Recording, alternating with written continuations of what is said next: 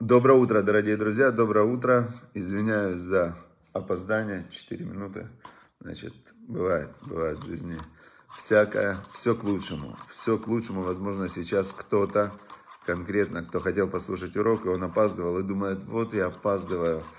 Эх, и тут он включает 10.05, и Ицхак только здоровается. В жизни мы никогда не знаем, как будет, что для чего, поэтому очень важно уметь трактовать все, что происходит, в позитивную сторону. Прям есть такое задание от мудрецов в Пертиавод, они прям говорят прямым текстом, а выданет коля адам лекавсхуд, суди каждого человека в хорошую сторону, в позитивную сторону. И дальше в Пертиавод написано, что будь, э, значит, э, не пренебрегай никаким человеком и никакой вещью, потому что нету такого человека, у которого нет своего звездного часа, и нету такой вещи, у которой нету в этом мире места. То есть очень, э, даже к вещам нужно относиться позитивно. Теперь как раз об этом мы и учим. Сегодня очень в такой в, в тему, в тему сегодня у нас э, рассказ. Во-первых, мы изучаем сейчас, как, э, как в речи быть э, очень аккуратным и как быть аккуратным в речи, чтобы не нарушать заповедь злоязычия и сплетен. Это первое. Сейчас мы выучим очень важный момент. И как все связано. Значит, э, смотрите. Говорит нам, говорит нам Равзелик Плистин от имени Хафицхайма, от имени Всевышнего, что не верьте злым рассказам о богобоязненном человеке. То есть, если есть какой-то человек, который, который богобоязненный, что значит богобоязненный? Он, э, он верит во Всевышнего, и он боится нарушать заповеди. Называется в Израиле, ортодоксальные евреи называются харидим. Харидим – это тревожащиеся. Но тут опять же, вот смотрите, здесь очень важный нюанс, э, когда человек, как определить, ортодоксальный он или не ортодоксальный, богобоязненный или нет. Мы не можем определить. Ты никогда не знаешь, во-первых, нет четкого определения, во-вторых, человек сам неустойчивый, он может внутри колебаться между, между добром и злом, между скукой и гневом, между счастьем и э, там, страданием и так далее. То есть человек, он очень внутри неустойчивый в своих состояниях. Теперь, а тем более, когда я сужу о ком-то, как я могу о нем судить? Я могу в этот момент времени увидеть маленький фрагмент человека – но если человек одет как религиозный, если человек одет, вот эти у него борода, пейсы, шляпа, белая рубашка, там, если он э, оделся как религиозный, значит, он хочет показать миру, что он религиозный. Если он работает раввином, значит, он хочет показать миру, что он религиозный. То есть это его, это его, то, что он показывает. Внутрь мы никому не можем залезть, только Бог читает сердца. Теперь а, особенно есть э, запрет слушать злоязычие и говорить, распространять злоязычие о религиозных людях. Почему? Потому что так как на нем как бы имя Всевышнего, да, вот это вот типа, она называется ермолка, ират молка, как страх перед царем. Э, то есть, если человек, он э, оделся как религиозный, и вы про него говорите гадости, а вот он религиозный такой, то вы как бы говорите гадости или слушаете про... Это связано со Всевышним, поэтому надо быть особенно осторожным. А, говорит нам Равзелек Плистин, злословить в адрес благо... благочестивого человека еще более серьезное нарушение, чем а, об обычном. Теперь, значит, а, вот, например, он приводит пример, мистер Абрамсон в Равинском суде, проиграл, проиграл, значит, э, свой финансовый спор с каким-то другим человеком. Они пришли в Равинский суд, раввины выслушали, три равина заседают в Равинском суде, они все учли. Я как-то, я же говорю, та, та, та, такие нюансы учитываются. Просто обычному человеку это в голову не придет вообще, да, учитывать вот эти все нюансы, которые учитываются в Равинском суде. И Равинский суд э, мистеру Абрамсону сказал, что в этой ситуации он э, он э, там проигравший, да, можно так сказать, в этом суде. То есть он хотел или получить деньги, или с него кто-то хотел получить деньги. В общем, он проиграл. И он выходит, встречает мистера Соломона, и мистеру Соломона начинает говорить, вот эти раввины, они, значит, и начинает э, на раввинов плохо говорить, на судей. Э, тогда ему должен ответить, этот, наоборот, мистер Абрамс, Абрамсон ему жаловались, а мистер Соломон, которого на суде он проиграл. И он ему говорит, дорогой мистер Соломон, наши судьи, эксперты в законах Талмуда, когда вы успокоитесь, возьмете себя в руки, вы увидите их правоту.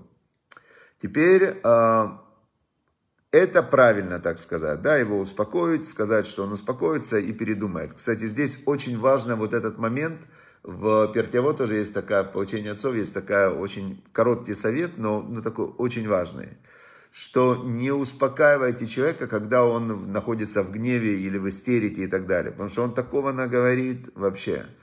А второе, еще есть, это мы учили в Мишле, в притчах царя Соломона, что если тебя кто-то проклинает за твоей спиной, не, не слушай и не обижайся. Почему? И царь Соломон говорит, вспомни себя. Сам-то ты в каких-то ситуациях, даже близких людей, тоже такие вещи им говорил.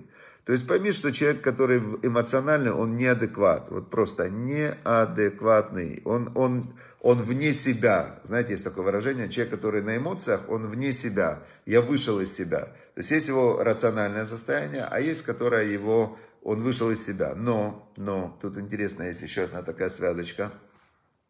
Когда выбирают себе мужа или жену, в Талмуде есть совет такой, проверять надо человека, как проверяется человек, на котором ты собираешься жениться, Бекисо, как он относится к деньгам, Бекасо, как он гневается, Убекосо, три похожих слова, Кис это карман, Кос это стакан и Кас это гнев – вот в этих трех крайних ситуациях определяется такая внутренняя сущность человека.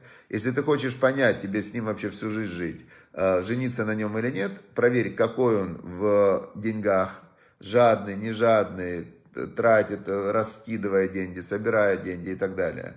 Б. Касо. Как он гневается. Кто-то в гневе замолк, ушел, а кто-то в гневе там начинает ломать э, мебель. Так если ты на нем хочешь жениться, лучше до свадьбы его разгневай, чтобы посмотреть, что тебе ждать. Потому что если он ломать мебель будет, э, кому это надо? Он, э, люди иногда убивают друг друга в гневе. Лучше проверить сразу. В, Б, э, кисо, Б, косо. Кос это стакан. Что у трезвого на уме, то у пьяного на языке. То есть надо напоить своего потенциального партнера, и по пьяни он тебе все расскажет, что у него на душе. Вот, это очень три таких, как проверяться. Мы видим, что в гневе то есть э, вопрос, то, как человек гневается, это выражает его внутреннюю сущность или не выражает? Если подойти с одной точки зрения, не обращая на это внимания, человек же не часто гневается, он большую часть времени не во гневе, так воспринимай его настоящим, когда он рациональный, а когда он гневается, это не он, он не настоящий. Но с другой стороны, если тебе с ним жить, а он гневается, так ты должен знать, чего от него ожидать. Это как бы было отступление. Теперь, значит, здесь идея такая была у нас, что если человек благочестивый, равин, ведет себя, э, ведет себя хорошо, там, ну, большую часть времени, и тебе про него рассказывают гадости, не верь категорически, нельзя и все.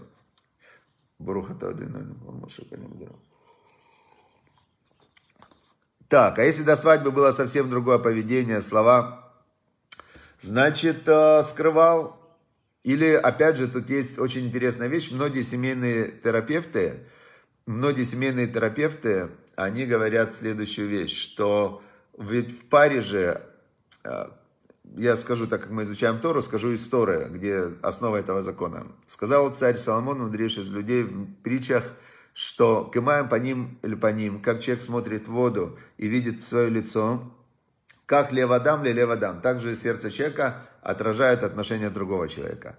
Когда в семейных отношениях один человек начинает... Э, то есть все взаимосвязано. Как есть анекдот на эту тему, когда одна женщина приходит к семейному терапевту и говорит, меня муж бьет, говорит, вообще приходит с работы и избивает.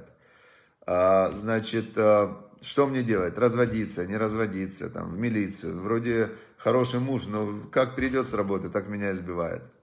А этот ей семейный терапевт говорит, я вам сейчас дам э, одно средство, вот если оно не поможет, уже ничего не поможет. Жена говорит, давай. Он ей говорит, смотрите, когда он приходит с работы, вам нужно набрать полный рот воды, стакан воды вот так, и держать в течение часа. И расскажете. Она говорит, хорошо.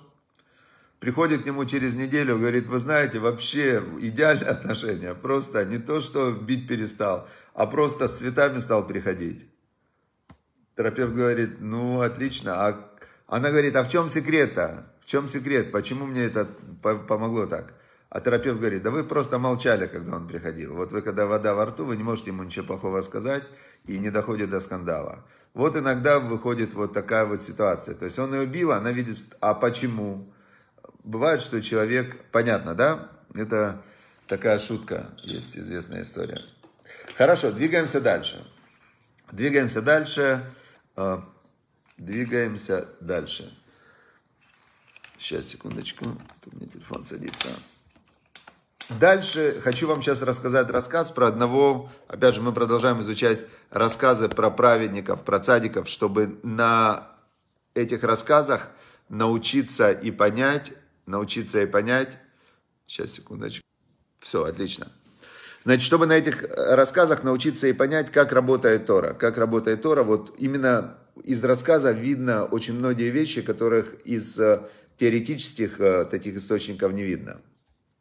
Рассказ называется «Нет ничего невозможного», рассказывает его Борух Шлома Кунин, один из самых известных раввинов Хабада, который в Калифорнии открыл 240, 240 э, Бейт Хабад, то есть синагог. Значит, 241 человек.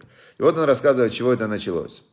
Он говорит, когда Рэбе Любавическому было 70 лет, рассказ называется еще раз «Нет ничего невозможного». Когда Рэбе исполнилось 70 лет, Любавический Рэбе, э, он э, ввел такой обычай на день рождения.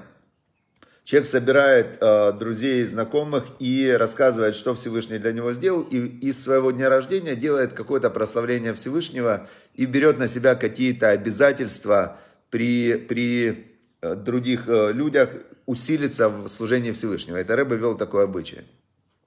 И он собрал на 70-летие своем и говорит – Значит, э, написано в Пертиавод, что в 80 человек только обретает силу, а мне сейчас 70, я уже движусь к 80, скоро стану еще сильнее. Это представьте, говорит 70-летний человек, все, все, что, вот все в вере, да, если я верю, что мне Бог дает силу, она будет приходить, если не верю, не будет. И вот он говорит, раз мне сейчас 70, то тогда я, говорит, э, призываю всех своих последователей, которые тоже верят, ну, любавичские хасиды, вообще, которые хотят служить Богу, значит, я призываю, давайте в этом году откроем 70, 70 э, значит, э, новых религиозных учреждений для того, чтобы, Батей Хабат, это для того, чтобы было приближать евреев ко Всевышнему. То есть он, это была его миссия, он хотел весь еврейский народ вернуть к Богу и весь мир. То есть он очень э, видел свою миссию. Знаете как? Человек вот смотрит э, на... Как мы можем определить калибр человека? По его миссии. И у Рэбы была миссия весь мир привести к Богу, весь еврейский народ привести к Богу, и чтобы все соблюдали Тору, и чтобы пришел Мессия, чтобы пришел Машех на наших глазах. У него была такая миссия, не, не меньше, ни на сантиметр меньше. Вот это ради чего он работал 40 лет без единого выходного. Ни одного у него не было выходного за 40 лет. Каждый день, вот пока он был на посту Рэбы Любавического, все, 40 лет, а потом он умер. То есть не то, что он потом на пенсию ушел, он, он умер. Прямо из одного мира перешел в другой. И на 70 лет он говорит, давайте откроем 70 религиозных таких учреждений. Я буду партнером в каждом из 70, я 10% покрываю в каждом из них расходов. А 90% найдите, значит. И он дал такой призыв. Ну, отлично, дал он призыв. А, в это время вот этот Шлома Кунин, который рассказывал, рассказывает эту историю, он, этот Шлома Кунин, он а, говорит так. На мой взгляд, в этом мире есть только два типа людей. Те, кто верят, и те, кто не верят. Для тех, кто верит, все возможно, и есть единственный вопрос «как?». А те, кто не верят, не верят. Ну, хорошо. Шлома Кунин тогда, э, он пришел к Рэбе и говорит, вы знаете, Рэбе, вот вы сказали 70 открыть по всему миру, а я в Калифорнии открою 7. 10% из этого я открою в Калифорнии. Как? Не знаю.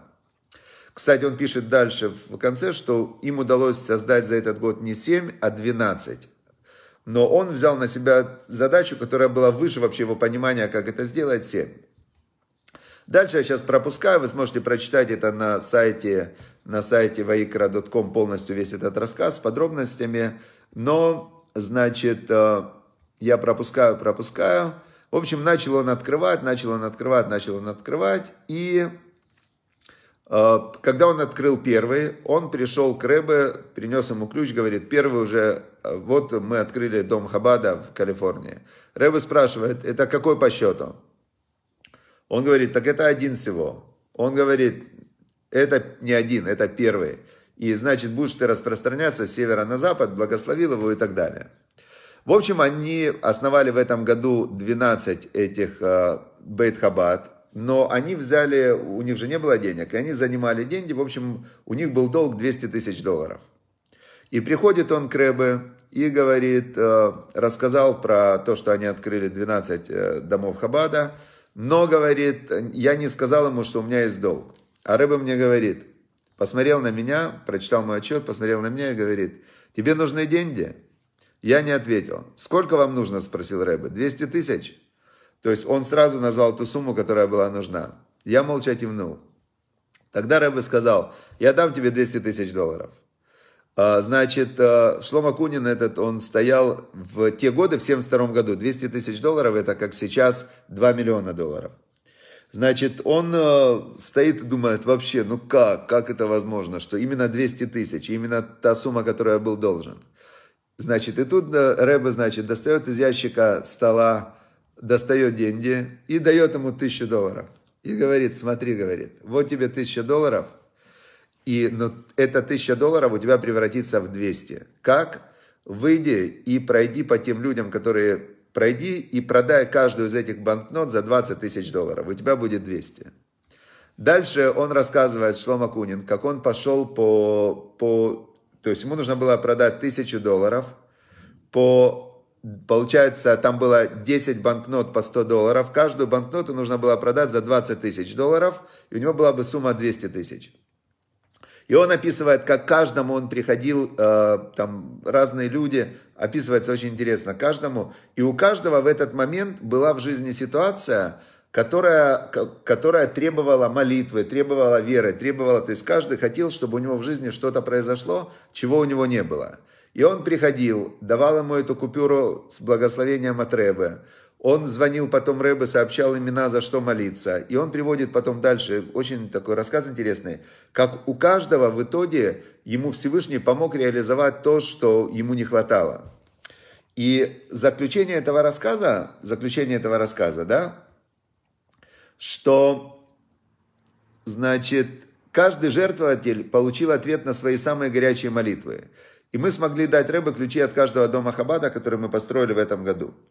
Но давайте сейчас свяжем, свяжем вот это все вместе. То есть у каждого есть э, человека какая-то э, потребность, мечта.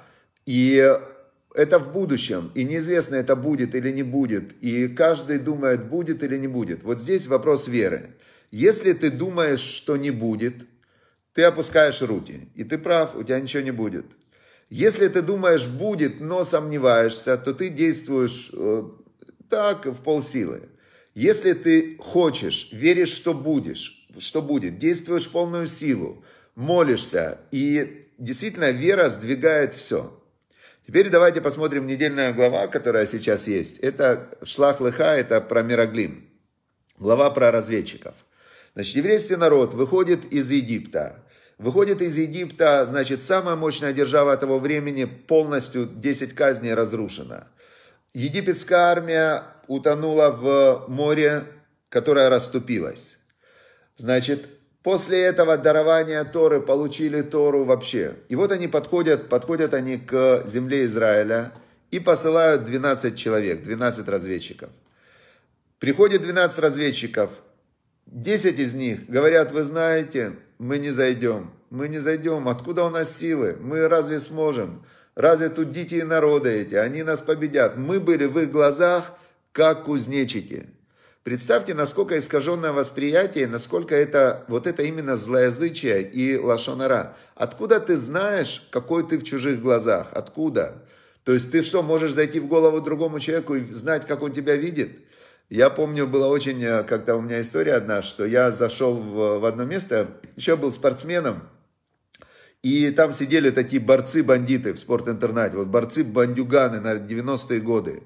И я зашел такой туда, и что-то их спросил, и я помню, я испугался внутри очень сильно, но они страшные были. А потом я с одним из них подружился, и он мне рассказывает, когда ты зашел в комнату и, и такой, что что-то спросил, мы такие, он говорит, реально, ну, думаю, вот это какой такой чувак наглый, напористый, да?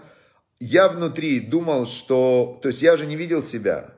И точно так же разведчики, когда они зашли в землю Израиля, они не, пони, не могли они знать, как они выглядят в глазах других людей. Не может человек этого знать. И они пришли, 10 человек сказали, мы не победим. А двое сказали, мы победим, мы зайдем. Весь народ, кому поверил, поверил этим десяти. Что получилось? На 40 лет обратно в пустыню, все умерли в пустыне. Вера, она, вера, надежда, это то, что двигает человеком по жизни. И в заслугу веры ты потом получаешь какой-то ответ. Все, теперь мы, если соединим с первой частью, если человек верит в благословение цадиков, праведников, раввинов, если человек верит, что Бог слышит его молитву, если человек верит, что, э, не, то есть верит в заповеди, понятное дело, жизнь его превращается в чудесное путешествие, потому что Бог ему помогает, потому что он на связи, на контакте со Всевышним и все. Если человек не верит, и он, ой, боюсь, сомневаюсь, не получится, не... все, значит, хочешь, чтобы было так, будет так, на тебе. Все, дорогие друзья. Так что я всем нам желаю, чтобы была у нас сильная вера, чтобы мы знали, что для Всевышнего нет ничего невозможного. И вот это все выражается в простых вещах. Вот начать с того, что все, все интерпретировать в позитивную, в хорошую сторону. Все, удачи, успехов, всем прекрасного дня и благословений, божественных благословений во всех хороших делах, чтобы мы вот реально создавали много добра, много хорошего, и Всевышний нам помогал. Все, всем удачи, пока.